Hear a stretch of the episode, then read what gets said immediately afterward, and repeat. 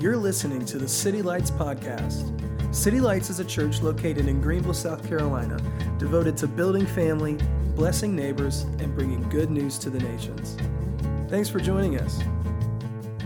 We are in a series called Faith in Action, and James, um, as the theme of the letter, uses this word uh, mature or perfect seven times within the book of James. Uh, to be perfect as your heavenly Father is perfect. That's what his half brother Jesus used that phrase. Um, and the word we probably use from a conventional cultural word is, is just wholeness.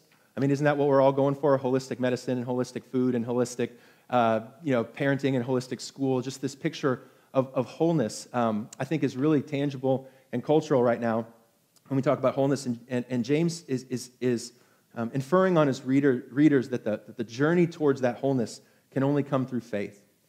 Um, that ultimately speaking, that people um, uh, in, in, Scripture, the revelation of Scripture and understanding of humanity is not so much that we're Hitlers, but that we're hypocrites. Um, not so much that uh, we don't do some good things, uh, but oftentimes we do good things to try and cover up for the dark things and for the broken things uh, that are going on in our life. And so the process, the journey of salvation is not just a journey uh, as an escape hatch out of hell when we die, but a journey towards wholeness right here, right now. That's what um, I think James and Jesus would be preaching uh, to us, you know, through this book. But um, Here's a, a photo of an important um, toolbox that I have in my garage. You might have one of these um, in your garage that keeps all of the spare parts of all the things that I've ever built in my life uh, or in adult life up until now. Um, I've built a lot of things, Schlaufen beds uh, for my kids out of IKEA. Um, those little helicopters that grandma gives you without the batteries that you have to build and put together um, with a lot of YouTube help. Uh, I put together a garbage disposal. I'm not bragging, I'm trying to be humble, but I do that now. I put together a ceiling fan. Um, I got done underneath one of the flanges of a toilet one time, and I'm, I'm a pretty big deal uh, in Simpsonville. I just want to let you know. And, um, and although um, none of the things I've ever built have ever collapsed to bodily harm of any of my children or people that I love, um, I can't say that I've ever completed anything without having a few spare parts. Amen? And so um, uh, I, I'm not perfect by any means, but I am smart enough to say this that when Kyra turns around and sells that Schlaufen bed in five years on Facebook Marketplace, I'm not a savage like some of you guys, and I will be presenting the spare parts because if there's one thing I'm standing on is the fact that I keep my spare, my spare parts. Um, in, in our modern world, um, in our uh, industrial and really post industrial, post modern uh, time, um, we are uh, living in, in, in an environment and a culture that very much uh, upholds uh, modern and, and mechanized theories of thought. Um, and one of the um, theories and the thoughts uh, that I want to put before you today is there on the screen is the theory um, that we live in modern times of reductionism. Reductionism simply means that the whole of something is really just the summation of the parts. Um, that uh, if you have a bicycle, uh, the bicycle is just made up of a couple wheels and a couple chains and a steering wheel. Um, and if you were to take the bicycle apart, you just have a bunch of parts that are sitting there. And if you were to take uh, for example, the pedal off of a bike, you wouldn't have um, a, a, a, bike that can no longer um, be a bike, and you don't have a pedal that's no longer a pedal. You just have a pedal that's separate from the bike. Reductionism says that you should be able to take machines and, and really um, lots of items in life and spread them out on the table and uh, deduce them, reduce them, and maybe even improve them by swapping out some of the parts, by adding parts and taking away parts. And so machines um, very much fit into this mold of, of industrialization, of, of reductionism, that, that, that really everything that we see, touch, and feel is just the wholeness that represents the sum of parts. And what we are finding out um, after modern, modernism, in postmodernism, um, is that although reductionism, reductionism is great for analyzing, assessing, and improving machines, it's really not great in analyzing, assessing, and growing humans. Uh, have we found uh, this out yet? That um, reductionism um, for example, for a student uh, in a school doesn't quite work. Like, uh, like if I have a student that's in front of me and I'm trying to teach them math, um, I can have the best teacher in front of them. I can have the best uh, technology in front of them. I can have a whiteboard with the best, you know, uh, pedagogy of how to teach a kid. But if that kid is not coming from a loving home where they're eating breakfast, then that kid, uh, even though they are in the, in the best school potentially setting, they're not going to be a great student if they don't have a great home. Because you can't just treat the student without understanding the home. Uh, similarly, we, you know, we're understanding in, in a postmodern environment, in a post-reductionist understanding that um, if you take a patient, for example, and they need heart medicine because their heart isn't, isn't cooperating and doing what it ought to do, um, to treat the heart but not treat um, the stress and the lifestyle that that person is involved in, to treat the part of that person's life without envisioning and understanding the wholeness of that person's life uh, betrays probably uh, the efforts that we're trying to do as physicians with the people in front of us. And so, whereas modernism has taught us that the things that we see, touch, and feel can be improved and assessed and analyzed based on the sum of the parts, really we understand um, that, at least with people, if not with a lot of things in life, that uh, the people in life and a lot of life are more than the sum of their parts. And so maybe you've noticed this dangerous thing, um, not just between uh, you know, machines and people, but also between the physical and the spiritual, that, um, that the products of our culture of, of modern mechanics and rationalism and reductionism have not just stayed in, in the physical realms of our societies, but have made their way into um, the spiritual sides of life. That in many ways the church can be victim to and the cause of reducing our faith to some of the essential parts while losing sight of the greater whole. So, for example, with salvation, although salvation is the past, present, and future work of Jesus, the complete work of Jesus to bring somebody out of a fractured state of spiritual death into a whole state of spiritual life, salvation has just become a conversation about what should somebody pray so they can go to heaven. And so the, the debate lines fall out, and there's different denominations about does the word repent have to be in the prayer for it to be a real salvation? Does the word Lord and Savior have to be in the prayer? Is it just Savior? Is it just Lord? Is it inviting Him to my heart or my spleen or somewhere else? That the, that the, that the doctrines of our life try to encapsulate and try to reduce salvation into a prayer. And then we ask ourselves, where's the power of this salvation? We find ourselves missing some of the power of the wholeness, I think, what the Bible tells salvation is. Or church, for example, we have taken church, which is supposed to be a very encapsulating, enriched identity that goes beyond race and nation and status and culture, that is supposed to encapsulate and, and require our fullness and wholeness of faith, and we reduce it to a place that we will show up on Sunday to listen to songs and sermons. Have you noticed how reductionism can creep its way into our modern thought or postmodern thought?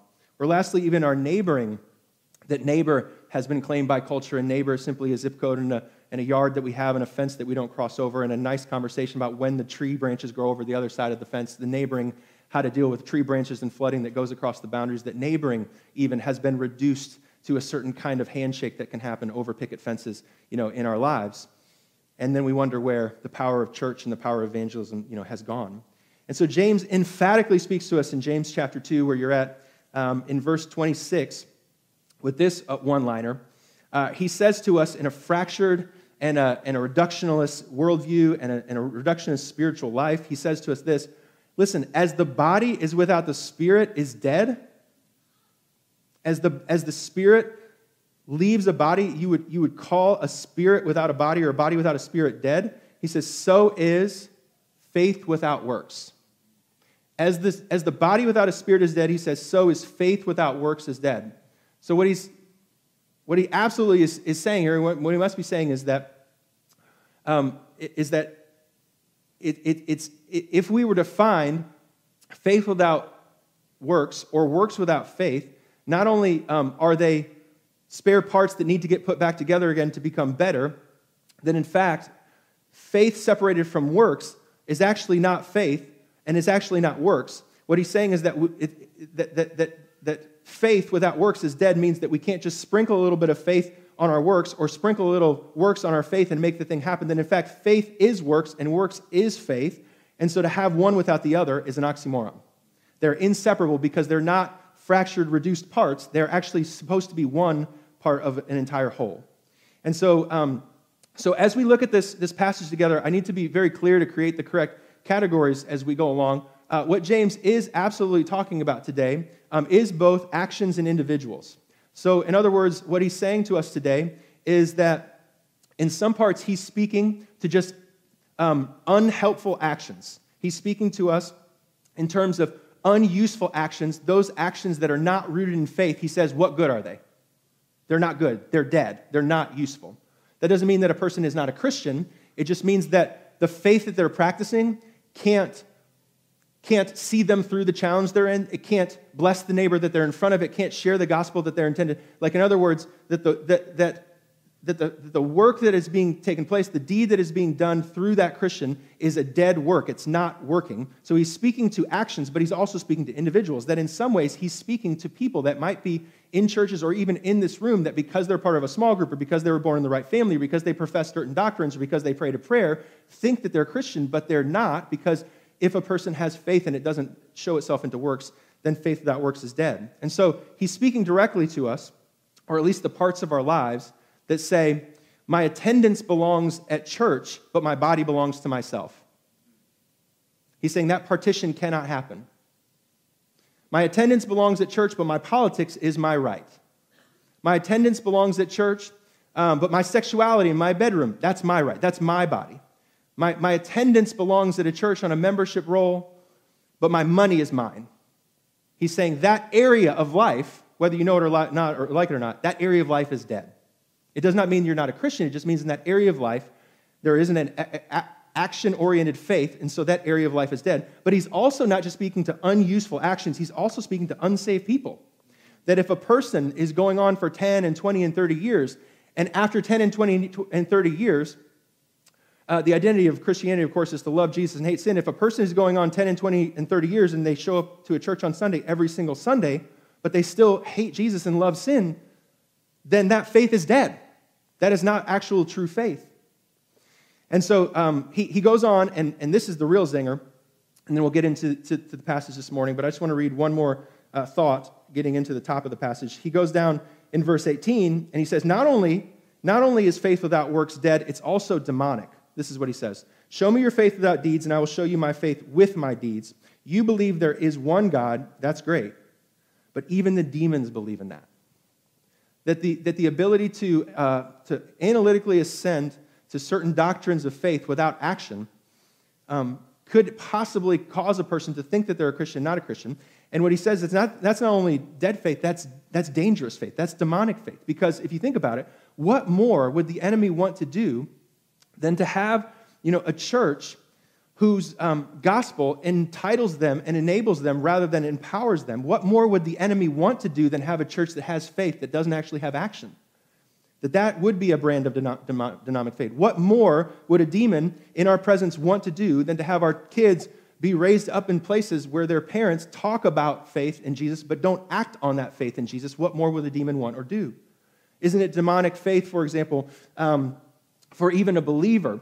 Uh, for their faith to be relegated to a certain set of doctrines and beliefs without actually being applied into action and principle. I think that's um, what James is saying and to the audience that, that James is talking to. Uh, and so if you just join me um, in James chapter 2, uh, we'll just kind of get started in verse 14 and make our way through. So notice he says he has the two different um, approaches here for what faith without works means. In verse 14, he says, What good is it what use is it? What, what help is it for an action to happen if it's not rooted in faith? What good is it if there is an action that's not rooted in faith? And notice he addresses Christians here. He's not addressing the world. Christians can do good things that are not rooted in faith, and what good is that? If someone claims to have faith and has no deeds, what good is that? And can that faith save them? So, not only unuseful actions, but also unsaved people. Verse 15 says, Suppose a brother or sister is without clothes or daily food. If one of you says to them, Go in peace, keep warm, and be fed, but does nothing about their physical needs, what good is it? In the same way, faith by itself, if not accompanied by action, is dead. So we think that the test before us that he just presented in verse 14 and, below is the test of a poor guy coming before a rich guy and asking for money. And maybe that is a place. But I don't think that this passage is saying to carte blanche, just give every poor person all the money in your pocket. I don't think that's what the, what the test is. The test is not about rich people giving money to the poor, it's about faith people living out their faith into action. And so faith into action happens at every intersection where, where my belief is forced to a choice that I have to choose to take an action and take a step based on what my faith says that I wouldn't have taken if I didn't have that step. That's, that's where the test lives. And so the intersection of faith is not really the listening of the sermon or the coffee date that you'll go to or the processing that you'll have with a small group. The test that is before us all the time isn't always just a poor person coming before us. It's when tithing comes up in the conversation, that might be the test. It's when action comes into the conversation. When someone lies about you behind your back and you have to make a decision, a choice about what you are going to do about what you believe, that's where the test lives. That's where wholeness and growth lives. It's not necessarily um, from a worship song or from prayer sessions. These are all great preparations for our faith, but the growing and the challenging, the testing of our faith is when you have an opportunity to do something to benefit yourself against someone else and get away with it. And you're tested in that moment. Or when somebody tells a lie about you, an untruth about you. Or when somebody else gets something you wanted that you worked for and they got for free, that's where the test comes up. And so, what James is saying is not that we don't practice as Christians faith and that we don't practice works, but it's the fact that we, we seldom uh, employ our faith into our works.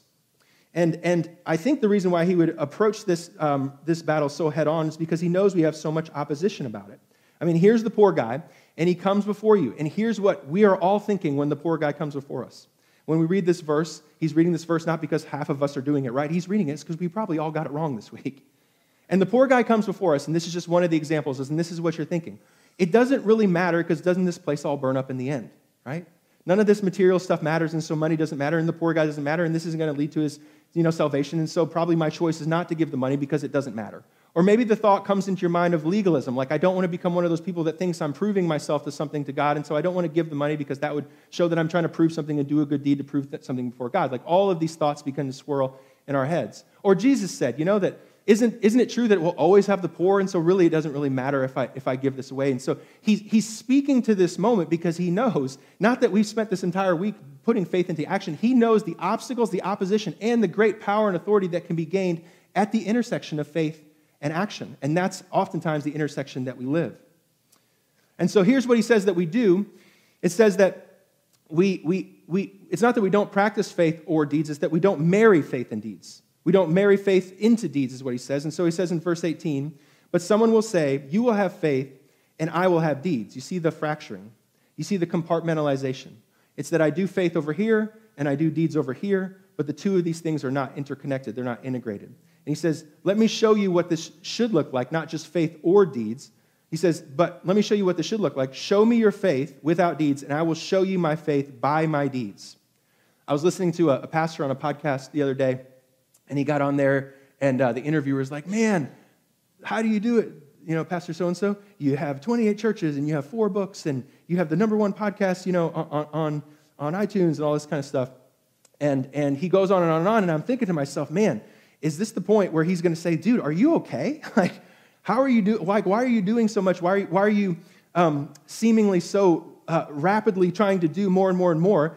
And, and none of that happened uh, because the podcaster was basically kind of like, um, you know, how do you do this? Show us the five steps to, to be able to be uh, super busy and fill your calendar wall to wall.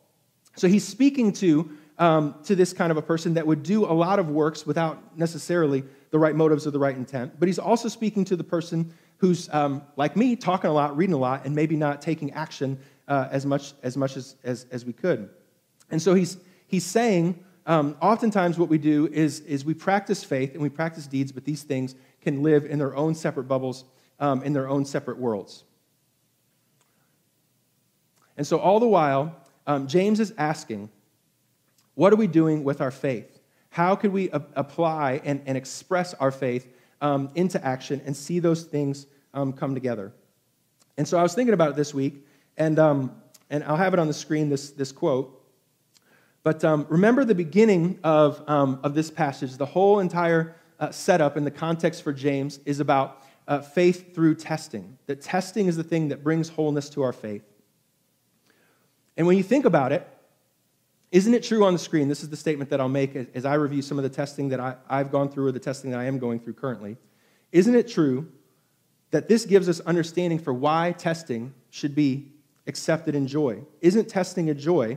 Because isn't testing the sacred scalpel that continues to prune away both our faithless deeds and our deedless faith until all we are formed for is faith in action?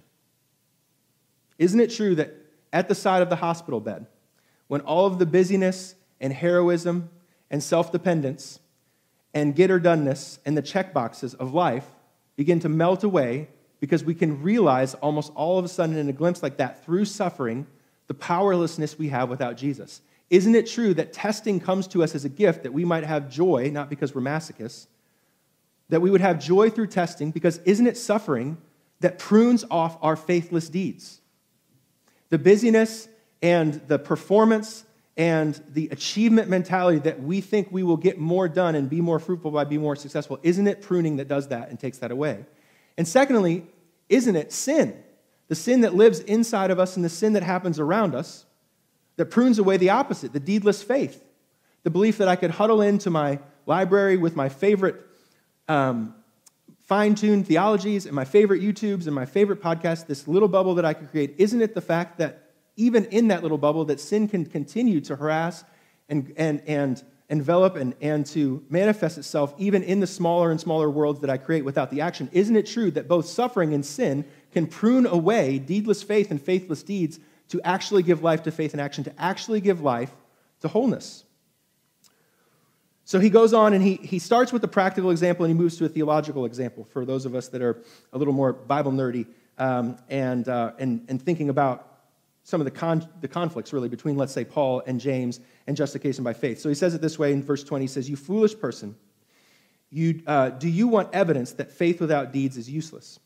Was not our father Abraham considered righteous for what he did when he offered his son Isaac on the altar? You see, that his faith and his actions were working together, and his faith was made complete by what he did. And the scripture was fulfilled that Abraham believed God, and it was credited to him as righteousness. He was called God's friend, and you see that a person is considered righteous by what they do and not by faith alone. So I'm going to have to uh, see how fast I can get through my little sermon illustration because I'm realizing uh, where we are in our service and what time it is. Uh, but um, a chart, a list, and then, a, and an illustration, and then and I'll close. So if you have been around church for any number of time, your radar should go off at this last verse. Let me read it again you see a person is considered righteous not by faith alone, by what they do. Did anybody notice some of the contradiction or some of the things that would rub us the wrong way as Protestant Christians, right? That we are saved, we are justified by faith alone. In other words, we're saved not by what we do, but what Jesus has done. If there's anything that we got right on the Bible quiz, that ought to be it, right? So even look in contrast there in, in Romans chapter 3, verse 28, Paul says it this way For we maintain that a person is saved by faith apart from the works of the law. But look what James says Verse 24 of the verse we just read, you see that a person is considered righteous by what they do and not by faith alone. How do you reconcile Paul and James's theology? How do you reconcile Paul saying we're justified by faith alone? And how do you reconcile James saying we're justified not by faith alone, but by what we do? How do you reconcile those two things? Well, it turns out James and Paul were actually pretty cool. They knew each other from the book of Acts that we talked about earlier in the, in the year. And I'll show up a little chart to help explain uh, how these contrasts become really a resolution, uh, two sides of the same coin. Is that it all comes down to the way we use the context of words. Like if I say rock, it could mean a stone, but it could also mean um, uh, what I do when I play Guitar Hero, you know, with my kids or something like that, right? Rock. So rock has two different connotations. And so when Paul is saying justified, he's saying declared righteous, whereas when James is saying justified, he's saying to display righteous. And to Paul and James, they're the same word. Rock is used in the same, con- same word, but they're meaning in two different contexts. Justified means both to be declared righteous and to display righteousness, and works in the case of Paul means the acts of the law versus Paul or versus James is saying works is the acts of love. And so, um, if I could, I'll just skip right to the sermon to the illustration and, uh, and uh, try to be expedient this morning. But if I could explain it this way, um, what Paul and James are both agreeing on, and then I'll, I'll close to the, to the point. Uh, what Paul and James are both agreeing on is that when somebody is saved, um, they're not only um, called righteous, they're made righteous. What, uh, what Paul and James are agreeing on is when somebody uh, is unsaved, they are an enemy of God, they do not have the nature of God, they are not seen as righteous, they are not made righteous, they are unrighteous. And so this is the way that God finds somebody is, is they are unsaved and they are not um, a righteous person. And so what salvation does for us is uh, that it calls us righteous, but it also does something else. It also makes us righteous, which is very, very important. Um, uh, so if you could, uh, Maurice, go to, the, go to the screen with the three bullets there and see if I can make any of this make sense uh, about declared. And so this is what Paul and James are agreeing upon that when somebody is saved, um, they are called righteous by God and they are seen as righteous by God, but it's just not like God is covering his eyes and calling an orange an apple. He's not looking at a person and just saying, Well, I know this is an orange, but I'm choosing to call this an apple even though it's still an orange. That's not the fullness of what salvation actually is, according to James and Paul. What James and Paul are both agreeing is saying is that is that when, when somebody is saved, although their life and their history and their family of origin and their background still look like they are an orange, God is calling it an apple because actually it is an apple. That you and I, uh, he that knew no sin that became sin on our behalf, that we might become the righteousness of God, at the point when we were regenerated, when we were reborn, we became righteous. We were righteous. And so on the outside of our life, before our testing, before our pruning, before our perfecting, before our sanctification, we are saved, and to the world, we look like we look like this, but God calls us this. And so over time, what James is saying is that through pruning and through, through, through sanctification, he is displaying what he's already declared. That's the difference between you and me is I can call that thing an apple all day long, but it's not going to turn an apple. When God saved us, he called us righteous, and we, we became righteous. And so over time, what he's doing in sanctification is he's removing the layers of our flesh, and, and he's, he's, he's seeing that, uh, that flesh crucified day by day, and we are being displayed righteous until ultimately uh, we are being delivered as, as righteous. And so um, I'm going to close up just this is the point that I want to make um, uh, before we, we go on to communion. Verse 25, if you go to that, um, Maurice. James brings up two Old Testament ideas. He brings up Abraham and then he brings up Rahab. And the reason he brings up Rahab is because Rahab's the exact opposite of Abraham. Rahab is a Gentile, Rahab's a woman, and Rahab's a prostitute. And even though Abraham on social categories looks the exact opposite as Rahab, he's actually kind of the same because Abraham was from Ur, so which he already was a Gentile in the beginning. He offered his wife as a prostitute, so that's probably a problem. And he's barren, so he has no more means of having a baby than, than Rahab did. So, in a sense, they look socially different, but they're actually the same. And not only spiritually are the same in the starting point, but they've become spiritually the same in the end. As you look in verse um, 23, both Abraham and Rahab, what, what um, what James wants you to know about the apple that I hold in my hand is that the thing that God calls us and the thing that God makes us, in the end, is not just righteous, because righteous is, you know, a quality and identifier marker, but that we have become friends of God. And if there's one thing that I could close up on this dilemma, and I um, had to skip around, and, and, hopefully you can kind of follow my line of thought uh, somewhere through the, the, the uh, remediated time that, that we had today, is that, is that ultimately the reason why faith and works go hand in hand is because ultimately what God is doing in us through faith is not just making us righteous, but making us friends. That He has called us righteous and He has made us righteous. But not only that, He's called us a friend and He's made us a friend. And so you have a friend in your life. Like, who are the best friends in your life? And how do you make a friend? You call on a friend and you call them your friend. And you treat them like they're your friend as long as you can treat them like your friend. But ultimately speaking, if you call somebody a friend and friend them on Facebook and follow them on Instagram and say hey to them every time you see them at church, but over 10 and 20 and 30 years, that friendship doesn't grow and blossom. That it isn't for rich or for poor. That there isn't a give and take. There isn't a receive. There isn't um, being there for the person in good times and bad times. If it's just a good time, Charlie, if, you're, if they're only there for your, for your wedding and your bachelor party, but you're not, they're not there for you during the funerals, right? Like, you can call somebody a friend, but are they really a friend? Like, at some point, you can call somebody all day long a friend, but if they're not a friend, they're not a friend. And so that's the difference between you and I, though, because when Jesus, when God calls us something, I can call this thing an apple all day long, but it's not an apple. But if God were to call this thing an apple, he makes it an apple. We actually become an apple. So, so I think through that, through that rubric and through that metric, it makes a lot more sense to me as to why faith and works work, because faith is making us into friends, and friends do work. There's no way that I could have a friendship that doesn't grow itself and evolve itself and overflow itself into work and into deeds and into nurturing that, that friendship, it doesn't mean I'm working be, so that I can be the friend. It's working because I am a friend, is the way that I think James would reconcile the faith and works dilemma. Take a snapshot uh, quickly uh, of the intentional question on the screen, potentially for group or follow up. How is your friendship with God? The question I would ask out of this passage first is where is their faith without deeds? Having faith without deeds is actually false faith. Faith that we have inside of us makes us friends, and friends work. Friends practice friendship. Friends listen and share and go through hard times and good times and bad times. Where's their faith without deeds? The second question I ask is where's their deeds without faith? There's a way to be busy and have 15 podcasts and do a lot of things to fill up our calendar, but if it's not with faith, then it's dead. So, where's their deeds without faith? And lastly, where's their testing for wholeness? Potentially, through this passage, we might be able to see the importance and the joy that we might take on suffering and sin to understand that that suffering and sin does not come to hurt us or harm us, but to heal us, to prune away the hard edges of deedless faith and faithless deeds that we might become friends of God. Uh, that's the questions that I would have. What is your uh, uh, friendship with God like these days? Thanks again for joining us. If you have been encouraged or challenged by this message, please give us feedback by leaving a comment on this podcast. For more information on our church, visit us at www.citylights.cc.